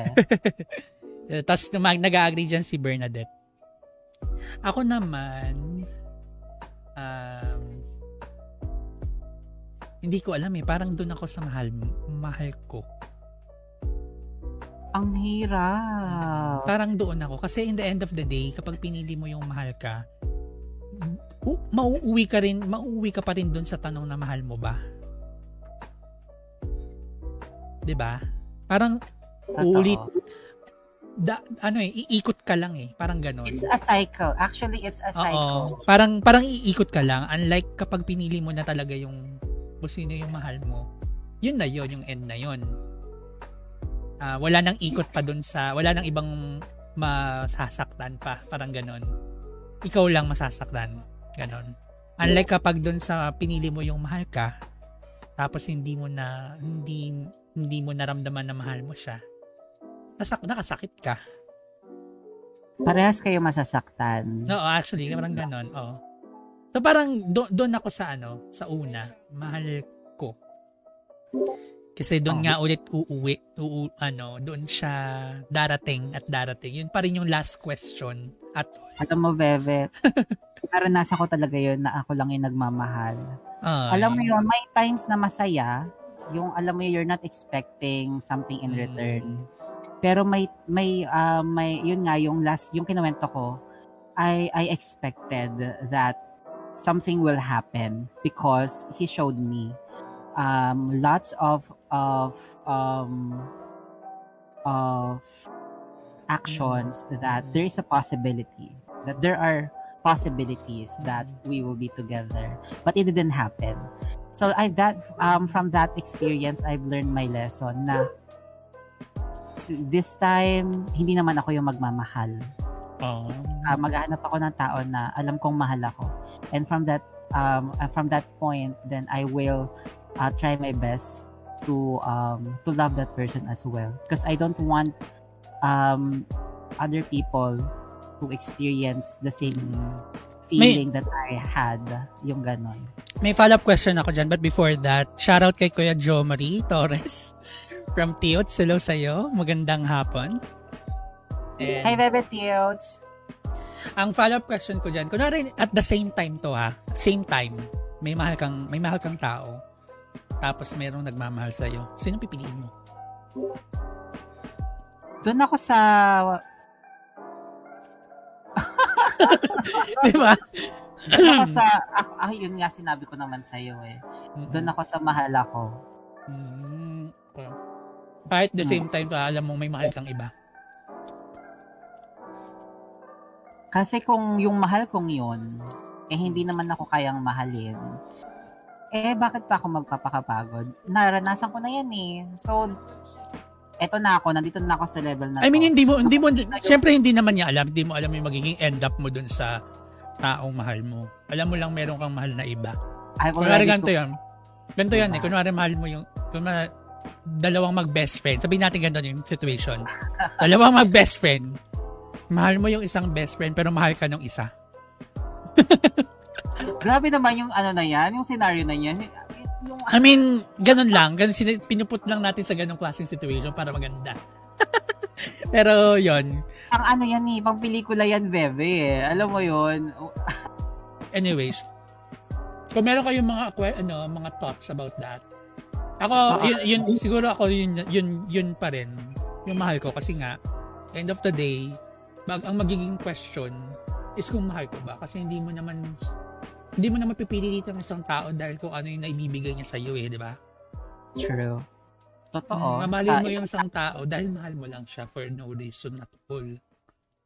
Kaya doon ako sa mahal mo. Yun ayun, kami, ano naman tayo, may kanya-kanya tayong ano talaga. Totoo, Totoo yan. Hindi naman kita pwedeng anuhin dyan. Kagustuhan. okay. At, at least, ang, alam mo, ang ganda, I, I like this conversation kasi we have a different ano, we have our different opinions. Kasi kung pares lang tayong gusto natin ng mahal tayo. Nag-podcast eh, pa tayo. Walang, yung, oh, hindi mo yung justify yung ano, yung mga tao na gusto nila yung mahal nila. 'Di ba? At least ikaw nandun ka sa isang nasa A, nasa B ka ako nasa A. Kaya ang ganda nung conversation. Okay. That's great. Para alam din nila. Ano kaya yung ano nila, no? Choice nila. Ay, si, si Crazy mahal siya eh, di ba? Yung mahal siya. Kasi parehas kayo. Para walang nag-agree sa akin. Kasi nga ang hirap nung ano, uh, nung yung sa akin. situation. Oo. Okay. Next topic tayo. Meron pang dalawa, I think. Go. Game. Um, ay! Okay. What is the most important in the relationship? Love or trust? Ay, ang ganda. Mm. Ikaw, ikaw muna sumagot. Love or trust? Ano bang sagot ko dito? Sa, Ay, grabe, sobrang hirap. In in the relationship to ah hindi hindi to about ano about getting into relationship so ibig sabihin nasa relationship ka na. Um Okay, okay. love or trust ang pinaka most important. I think kapag nasa relationship ka na talaga um yung love yung love ang most important Para sa'yo. para sa akin. Why? Because I think yung love kasi mas more powerful siya than trust. Kasi trust can be ano eh, can be earned eh. And yung trust din kasi talaga mad- mabilis ma-break ang trust. 'Di ba? Kahit saang bagay naman mabilis yung ma, ma ma-break or masira. Pero ang love kasi kapag nasa relationship ka and love fades, nawala ang love, wala ng relationship. Wala na. Kasi the, the reason why ka nasa relationship because mahal mo yung isang tao. Not just be, not because you trust them. Yan yung tingin ko. Alam mo, parehas tayo actually. Um, um, para Eh, sa eh, eh, akin, que- kung parehas tayo, pero tatanungin kita, can you love a person without trusting them?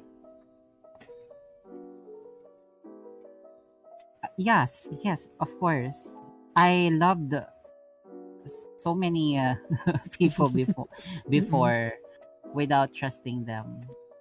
Without trusting them. Kasi, but, of course, um, ito kasi yung pagkakaintindi ko eh. Um, if you love a person, then you trust them. Because you will never love a person if you don't have trust on them. But you can trust a person without loving them. Yun yung para sa akin. Pero pag nawala ba ang trust, hindi mawawala ang love? Um, family. Um, if it's if if we talk about family, um, we can still love them, but we cannot.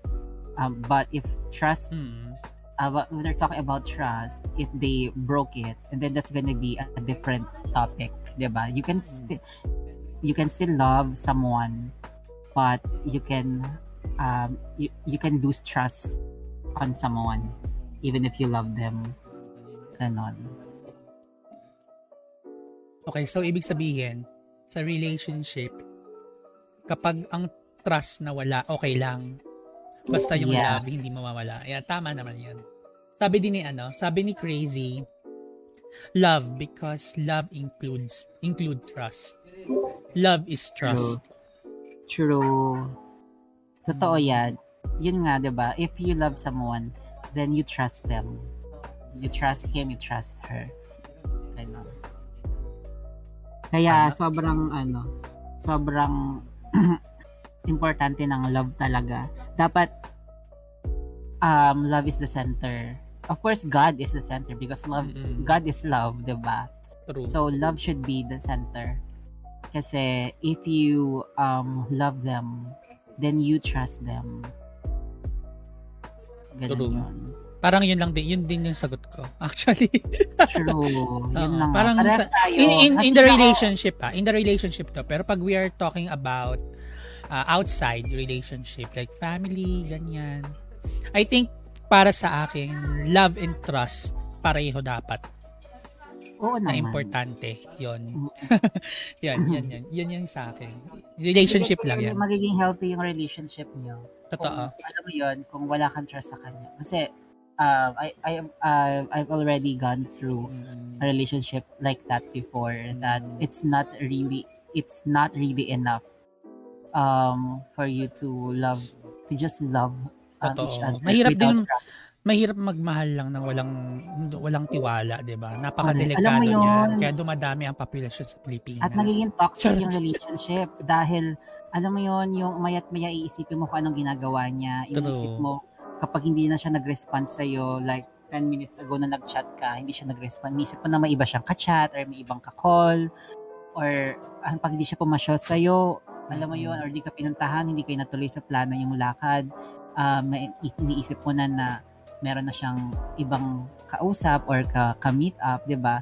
Sobrang sobrang ganda ng relationship kapag balance yung love and trust nyo. Of course, I mean, kapag may trust sa relationship ninyo, hindi lang love, kasi um, magkakaroon kayo ng pagkakaunawaan sa isa't isa. At saka, alam mo yung comfortable kayo sa isa't isa na kahit hindi nyo makita yung isa't isa ng taon, if you trust someone, because you, ah, if you love someone and trust them, then it's gonna be a healthy relationship. Maraming ganun naman, di ba, na LDR. Totoo. Totoo 'yan. Yun. Yung iba walang sagot, no? Oo, baka wala silang trust. Mahirap din. Kailangan talaga ng trust kasi yan yung mga panlaban natin sa overpopulation. Correct. Eme. Eme. Totoo. So, use trust. Oo. Kaya importante din yung trust. Huwag kayong ganyan. Hindi lang puro love, ha? Correct. Eme. Okay, so dako tayo sa pinakalas nating ano. Ah, ano tawag ng topic? Topic. Pinakalas. Um, ayan, ito. Advice for someone who secrets, secretly loving his or her best friend. Ikaw sasagot niyan. Bakit ako? Ah, sige, ako, ano na lang. Eh, second ako. Second ka. Ako, advice. Kasi ako naranasan ko na to. Naranasan mo na ba to? Um, oo, of course. Naranasan mo na. Okay, okay. Ako kasi para yung sa akin na ang hirap, sobrang hirap ng situation na to. Like like super duper hirap. Kasi ano eh, mahirap magtago ng feelings, 'di ba? Sobrang alam niyo naman 'yan, na sobrang hirap mag, magtago ng feelings.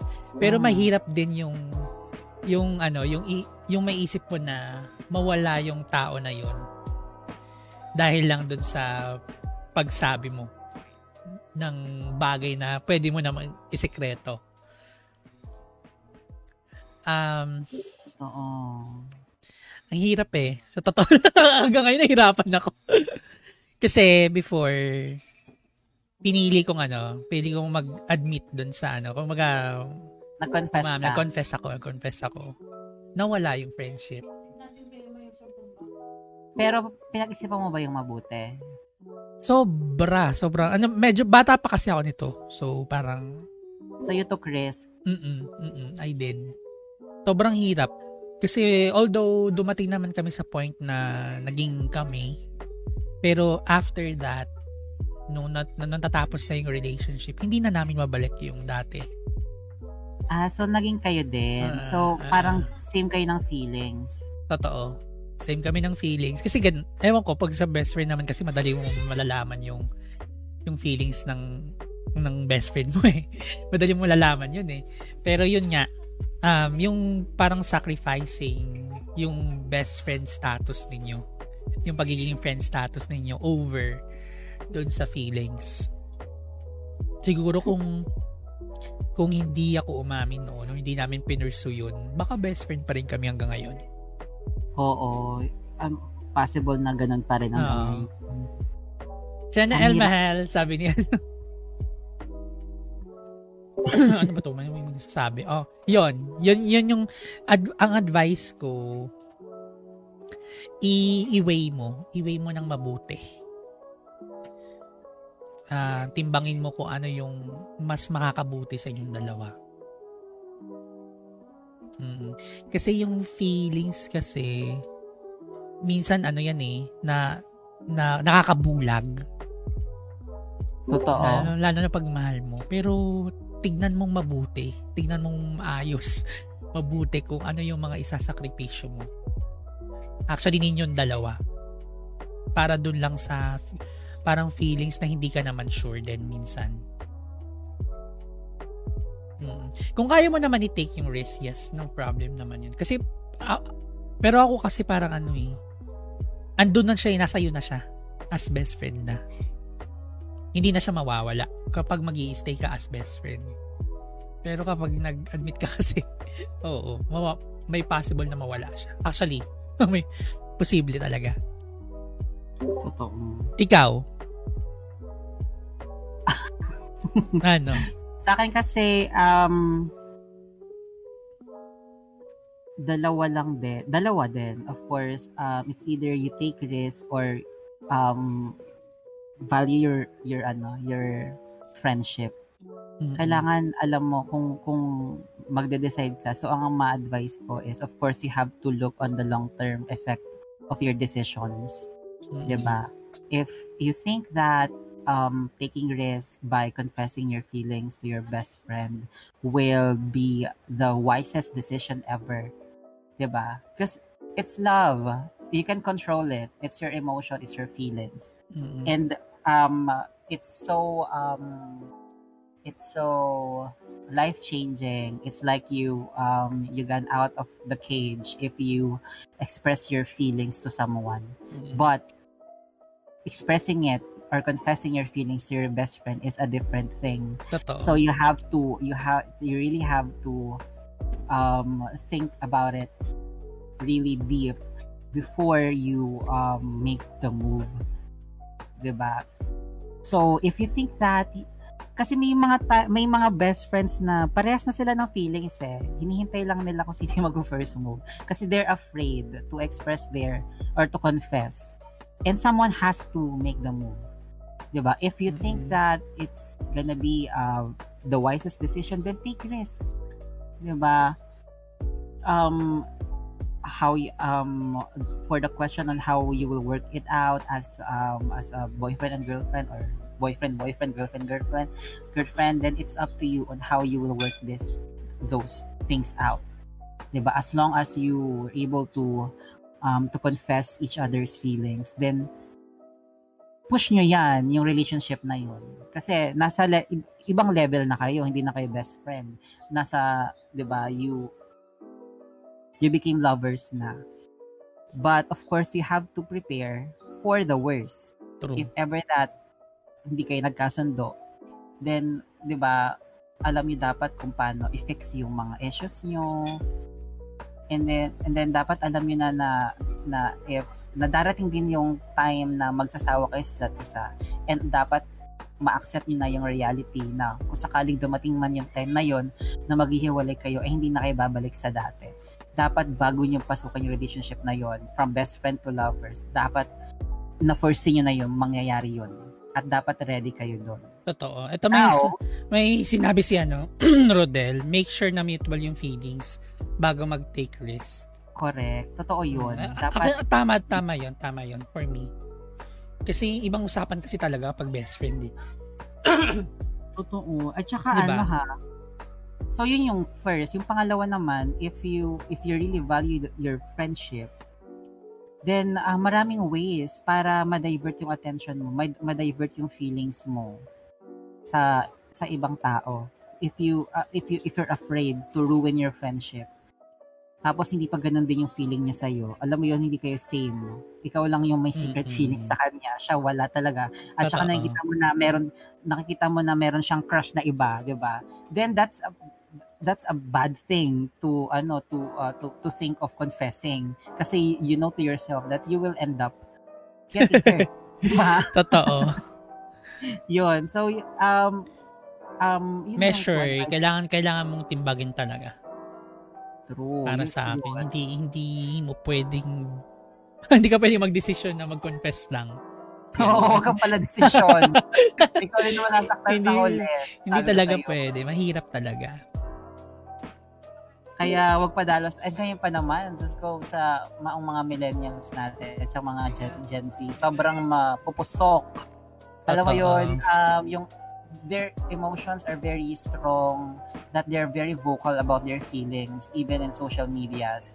That is why my message to them is, of course, they have to to think twice before they uh, before they um, confess their feelings to their best friends because uh, marami nga de-depress. 'di ba? And may worst pang nangyayari kapag hindi nila nakukuha yung gusto nila. So you have to um, value your friendship. If, and if you think that you have ano mo yun, mutual understanding or mutual feelings, then I think it's there's nothing wrong of you guys confessing your feelings to each other. Basta alam niyang wala kayong masasaktan. Tama. Tama yun. Actually, yun, yun din naman yung ano, yung ma-advise ko. Yun lang. Kailangan mo lang talagang timbangin. Yung Timbang lang. sitwasyon. Oo. timbangan. Kailangan magdala kang timbangan. Correct. ano pa ba? Yun, yun lang naman. Meron pa ba kayong mga ano? Kayo ba walang mga tanong? Parang walang tanong yung Ah, ah, audience so, natin. Let's no? give uh, this space to our viewers or listeners Yes. to to drop their questions. Kung may or- topic kayong Yes. ano, gustong i ano i-cover natin ngayon, question ah, right now. kung may tanong sila. Kung meron mga bumabagabag sa inyo, bumabagabag po sa inyo. ah, try natin silang ano, sagutin or tulungan, di ba? Parang ang dami naman viewers. Ilan bang viewers natin ngayon? Tatlo, no? Oo. Si Ate Oo. Chrissy isa dyan na Oo. sobrang ano, active na active. oo, sobrang Oo. active. maraming, parang feeling ko maraming dapat i-share si Ate Crazy eh. Kaya nga eh, go Ate Chrissy, maglapag ka na dyan ng gusto mong itanong. Mm-mm. Go, guys. It's time for you naman, for your question. Kasi dapat Ay, pala malapit nagpa-poll na. ako. Oo. Ay, si, ate, si Bebe Sara pala nanonood. Ay, talaga ba? Kimberly. Hi, Bebe Hello. Sara from Italy. Shoutout Oo. sa'yo. Ate Sara. Dapat andito ka eh. Ate Sara. Kasi for Oo sure marami tong ano eh. Marami Ay, tong si Ate Sara. Nakikita mo ba yung mga sinishare na post Oo, ni Bebe Sara? oo. Napaka lahat may hugot, 'di ba? Kaya minsan gusto ko siyang tanongin eh. Pero of course, uh, it's not my it's not my door. Kaya ayun ay Of course, we have to respect each other's spaces. Kaya ayun. Ayan na, si Kuya. Francis. Oh. Ah, wait lang. Ah, si, sino muna? Si James muna. Siya nauna eh. Si James Laguras. Now, not love-related question, pero sana masagot. What's, anto? What's a belief that you hold with which many people disagree? Ah, Sa'yo ba, Bebe? yung belief ko na maraming ano, nagdi-disagree. Um, ano ba? Meron ba? Nagdi-disagree? Ikaw muna, wala ko maisip eh. Um, Marami ba? May, may, meron, meron Ako bang it's not a belief, but it's a um uh, a choice that many people disagree. Yung ano ko, yung choice of of of of person to vote, you know, yun. kasi sabi naman niya dito, not love related. So many people disagrees with my decision to vote this person. Yun, yun na. I'm not I'm gonna I'm not gonna Mm, medyo maano uh, yan eh. um, medyo kasi political a ano yan eh, belief yan serious eh. and critical discussion. So I'm gonna be I'm gonna play safe here, but that's one thing that uh, makes other people uh, disagree with me about my choices, not a belief. Yan. Mm-mm. Parang ako, mm, wala, wala, meron ba? May belief ba ako na maraming nagdi-disagree? Ah, parang wala eh kasi I don't Everyone think na supports you naman. hindi naman ganon, hindi naman ganon but I believe na marami kapag ipuput out mo yung idea mo sa malaking audience, marami din magdi-disagree talaga sa iyo. 'Di ba? Exactly, Parang exactly. parang ganon, wala walang specific na belief ka na masasabi mo na ano, na lahat naniniwala sa iyo. Parang hindi ganon, hindi ganon yung thought ko eh. Kasi Ah. ako naniniwala kasi ako na people will disagree based on their preferences. Totoo. Not with your preferences. Totoo. Diba? Parang walang masyado, wala ako masyadong ganon, James. Pasensya na. Ah, Ikaw ba meron? Ah, thank you for that question. Okay, next question tayo. Kay Kuya Francis naman, from Halomas Gaming. Paano mo sasabihin sa crush na mahal mo siya? Ah, yan yung topic natin Ah, kanina. ah, na-topic na namin to kanina.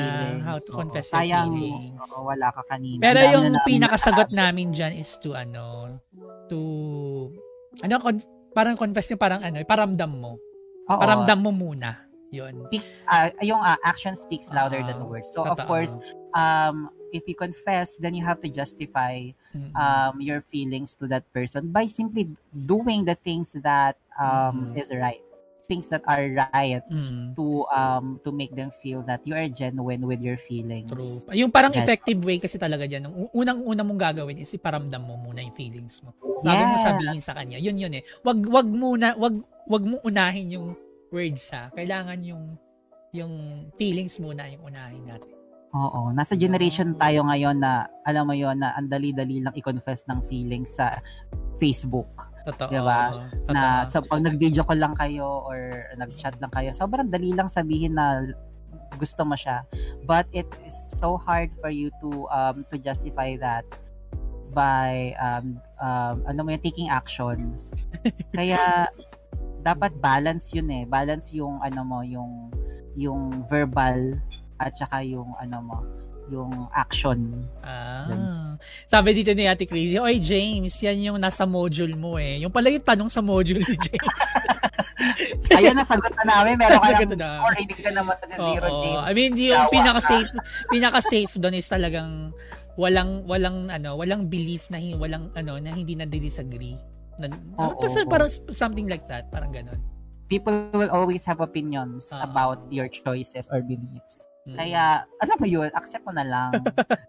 Pero baka kailangan kasi niya ng specific na ano, na belief yung ganun.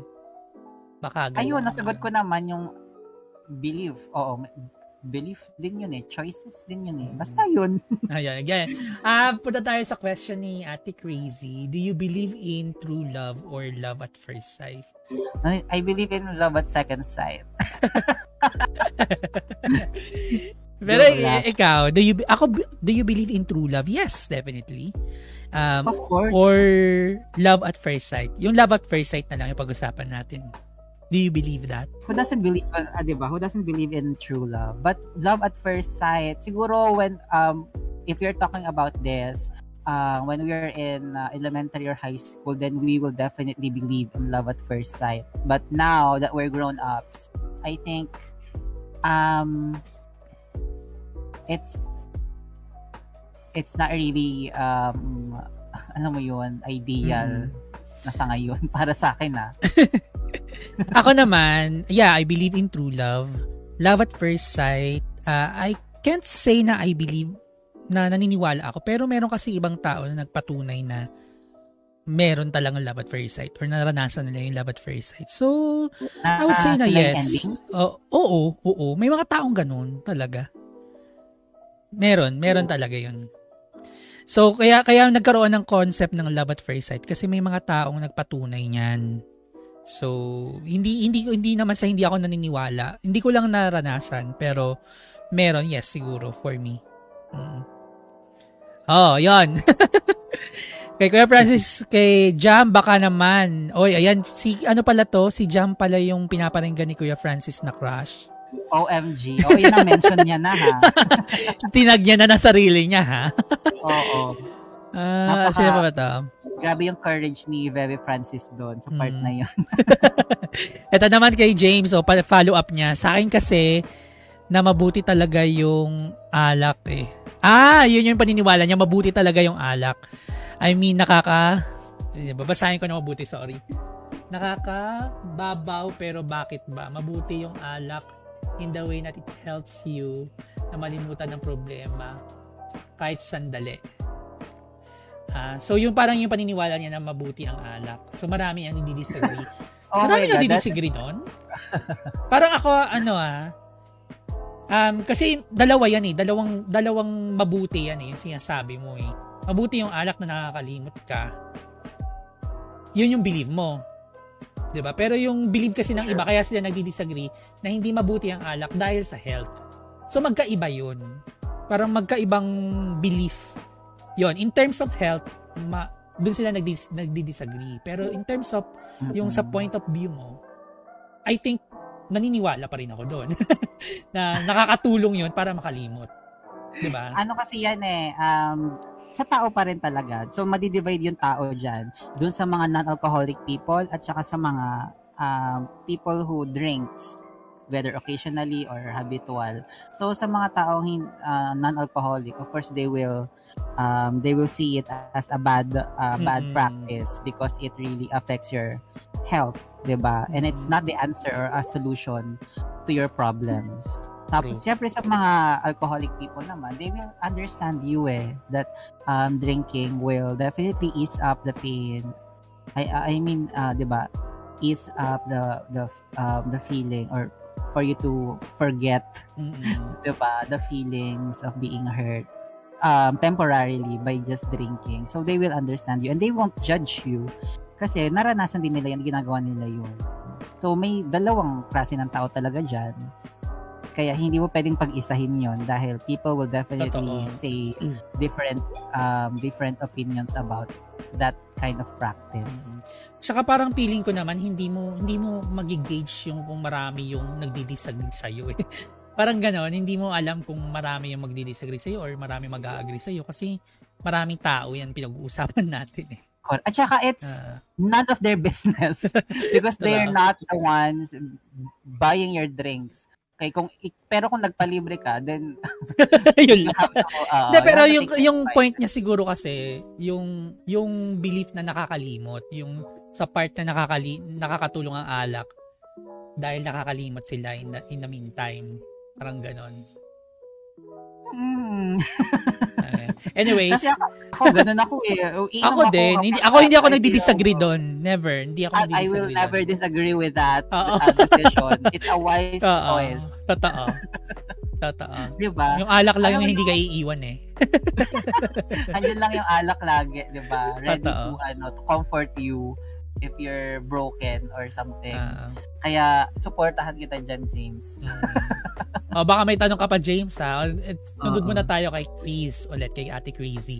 Sabi niya, in what scenario, if any, is it okay to lie?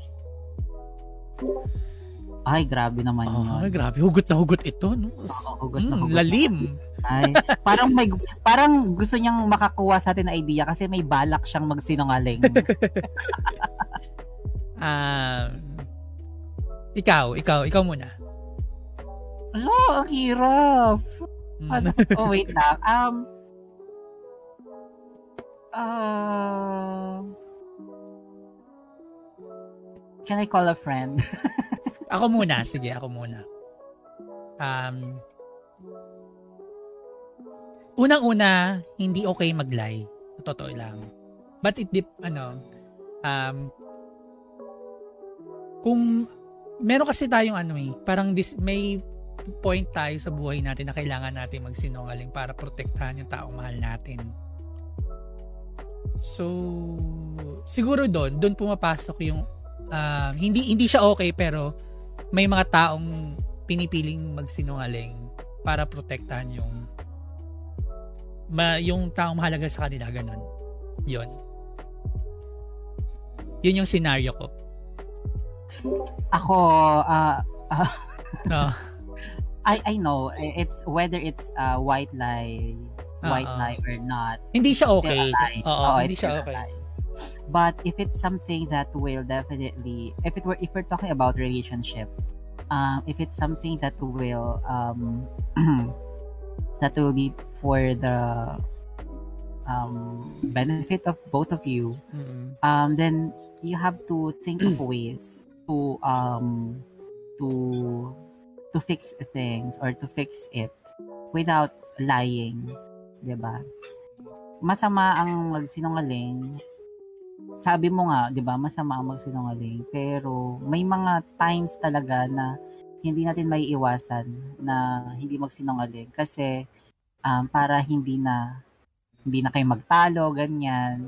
But for me, it's important for you to to to tell the truth kahit na mag-away kayo, at least you're not, alam mo yon you can sleep soundly at night knowing that you um that you're honest to your partner. Hmm. Ako naman ito, bibigyan kita ng scenario. kung ano yung ano. Ah, yung yung partner mo, kunwari ah pinapili ka niya ng damit. Damit. Parehong tsaka yung damit para sa iyo ah. Pero syempre mahal mo yung tao, 'di ba? Pa, sabi, sabi, natin pantulog to, parehong, parehong, hindi naman lalabas eh. Doon lang sa bahay nyo, pantulog. Siyempre, sasabihin mo doon sa ano, para lang matapos na, hindi na siya, hindi masaktan na, ay, ang pangit niyan, ganyan, something like that. Hindi, sasabihin mo na, ay, ang ganda niyan, sige, tulog na tayo. Oh. I mean, di ba, yung ganong klaseng lie na hindi mo kailangan makasakit, parang ganon. Na hindi uh, naman ganon ka big deal. Di ba? yeah, it's not Yun. really a big deal. Uh, pero I mean, kasi bakit yung ano, pero kasi yung ano mo, yung emotion naman nung partner mo, is, alam mo yun, parang finifeed mo siya ng something na alam mong hindi naman talaga, pero siya, akala niya, alam mo yun, genuine talaga yung genuine talaga yung response mo sa kanya, pero hindi pala. Hmm. Masakit din yun kapag na-realize niya or nalaman niya na hindi naman pala talaga totoo. And I know it's not a big deal, pero um, the emotion will definitely be affected. I mean, pero, siguro sa ibang ta, I mean, yung sa akin kasi ganun eh, kumbaga, um, hindi naman ano eh, hindi naman makakadamay ng ibang tao 'yan. Ano ba? Oh, paano ko ba sasabihin? Oo, hindi naman, oh, hindi naman nakakasira eh. Yung meron kasing line na mababaw, alam mo 'yun, yung mababaw na para hindi hindi ka makasakit. Ganon. May mga ganon din. Oo, nagigets ko naman. Oo, may ganon din, di ba? Ano ba? Ang hirap kasi magbigay ng example eh. Um, pero may may definitely may may darating ka sa point na may ganon na kailangan mong magsinungaling alang-alang dun sa feelings ng ano hmm. ng ano mo. Kunwari high blood yung ano mo, high blood yung jowa mo nagpapabili ng ano sa iyo ng crispy pata. Syempre, oh, diba? Oo. Pag uwi mo ng bahay, ay sasabihin mo na lang na nakalimutan mo. Kasi True, na, ganon. Uh, Yun yung mga ganon, ganong bagay. Shows not Oo. so ganun na lang example. So, mas magal mas mabilis ka magbigay mas magaling kang magbigay example sa akin. yung ganon, yung ganong klaseng mababaw lang. But um but to lie um just to um just to make that person feel good or to to feel good about you is not really uh, a good lie. Tulad ng kunwari um nag, nag, nagkaroon na kayo ng deal na hindi ka na iinom, ganyan, tapos galing ka pala sa inom, sabi mo hindi ka uminom. Yung mga ganun, yun yung medyo hindi nakaka, Oo, pag yung line na talagang para lang sa sarili mo, alam mo yun, para tumakas sa kasalanan, nagsisinungaling ka, yun yung pangit. Ayun. So, sana nasagot natin yung tanong ni Ate Chrissy. Hirap pa, Ate Chrissy, ah. Ang hirap. Grabe. Napaka-challenging. Ikaw, Ate Chrissy, um, ibabalik namin sa yung tanong. In what way, if any, is okay for you to lie? Ayan. So we will wait for your answer while we answer the next your next question. Pero siya pa rin yung next question. Wala namang oh, iba. Oh. okay, the next question to both of you. Were you nervous during your first kiss relationship? Nervous ba? Parang ako hindi. Ako, I felt excited. True, yun din sa akin. Uh, yung, I felt excited. Oo. Oo. Yan din niya sa akin. Hindi naman nervous. Walang, walang ganon. walang nervous na. O, oh, diba? Very, uh, ano lang, direct to the point answer, no. Na, wala. I was I was curious and expecting excited. it. Ganon. expecting it. I was Looking like, forward for it. Oo, I, I was prepared for it. Yan. Walang walang ganun, walang ano, walang ano, walang doubt. Oo. Siguro na nervous din ako kung hindi yung taong ina-expect ko na halakan yung ano, yung yung bagay na. Doon ako na nervous. Or sa public ganun. Uh, kung sa public, ay nakaka-nerve, nakaka-nervous talaga kung sa public, 'di ba? In the middle of the of a crowd, doon kayo magaling. Nakaka-nervous talaga 'yon. But Totoo. of course, kasi baka mademanda kayo after, alam niyo na may COVID ngayon. Oo. uh, imbes na imbes na mapunta kayo sa ano, ibang lugar sa presinto o police station kayo napunta. Ay, di GG. ingat, ingat tayo. Anong pa daw Ate Oh, eh, wala si Ate Badet eh. Tawa lang ng tawa. Walang masishare. Oh, kasi daw, wala daw siyang ano, alam mo, malungkot ang buhay ni Bebe Badet. Nakikinig lang. she never uh, experienced Valentine's. Oy, di ba? Two days na lang Valentine's Day na. Kaya nga, so, advance, so advance happy Valentine's. Happy Valentine's sa lahat ng mga nanonood, sa lahat ng may love life, at sa lahat ng single ngayon. So sa mga oh. single, hindi naman yan Uh, huwag tayo masyadong malungkot kasi ang gastos ng mga may partner ay savings ng mga single. Uh, isipin nyo na lang, isipin nyo na lang na ano, Oo. na, na ikaw maraming pera sila wala. Depende kung tambay ka ha. Oy, grabe mabuhay yung mga tambay daw, sabi. Ganon. Ayan. So wala na wala na wala na yatang question. So I think does it ano, yun lang yung ano, yung podcast natin for today. Yun lang talaga. Sana marami ang ano mga Oo, maraming natutunan. Again, this podcast will be available in Spotify, Spotify and Apple, Apple Music. Music. Yes, and also the uh, Google Podcasts. It will be available in Google Podcasts. Ah, meron well. sa Google Podcast. Yes. Wow. So tatlo po 'yan. So pod ano Spotify, Apple and Google Podcasts. Ah, Iki. diba? Kung gusto niyo ulit pakinggan itong podcast namin, Mm. yon nandun lang sa tatlong channels na yon. So hopefully na-discuss natin yung mga bagay-bagay na mga questions natin concerning sa uh, love, love. and also sa Valentine's. Um, and the topics are very timely, di oo. ba? Since Valentine's Day is approaching. Kaya dapat prepared Ah. tayo sa darating na Valentine's Day. True. Ganyan. Na sana matagpuan natin mga ka-Valentines natin. Hindi man ngayon, siguro kung next year, Sure, oo. panahon na yan. And as of the moment siguro, in the meantime, magano kayo, mag-celebrate kayo with your friends, families, kung wala naman tayong kapuso. And we have to learn to Ah. be happy uh, for other people. True. Of life. Oo. again, thank you everyone. Thank you sa pag-join sa ating stream, sa ating um, podcast sa Valentine's episode. And thank you, Ice Cream Gaming, Ivanovich Jai, sa pagsali. You're sa, ano, welcome. Thank you very much, um, Randall, for trusting me to be your partner for today's podcast. I hope that everyone enjoyed uh, this um, podcast and the topics that we've um, tackled during this podcast. Mm. I I did enjoy. Sana ikaw din. Ayoko din. Ako nag-enjoy ako. Nagtat ano, natanong ko lang po yun. Nagbabalak lang, sabi niya. Nagbabalak daw siya. Sabi ko na nga ba nagbabalak si Ate Chrissy. Oh, nagbabalak magsinungaling. thank you so yes, much. thank you Ano, so much Thank everyone. you so much sa mga nag-participate. Alam mo yung mga nag-press ng kanilang um, feelings sa comment section, yung mga nag-ask ng questions. Ayan, thank you guys. Yes, thank you guys. See you on the next podcast. Um, Yes, we will announce naman yan kung kailan ulit yung next podcast. Pa- probably sila ano ulit yan. Sila Kuya Francis and Totoo. Tiots. Susunod. Okay, have a great one guys. And Have a great advance, one and happy Valentine's happy Day. Valentine's Day. Bye-bye. Once again, this is Ice Cream Gaming. And this is RNDL signing up. Bye. Bye.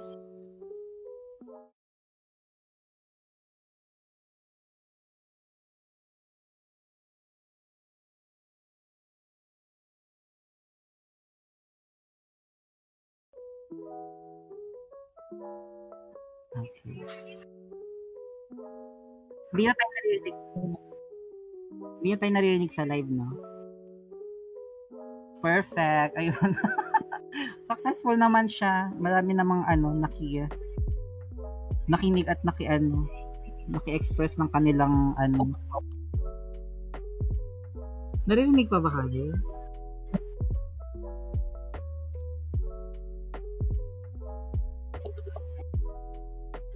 May tanong pa daw. Ang late naman yung magtanong. Ah, sige na, Bebe. Thank you so much for today. Uh, bye-bye. Happy Valentine's.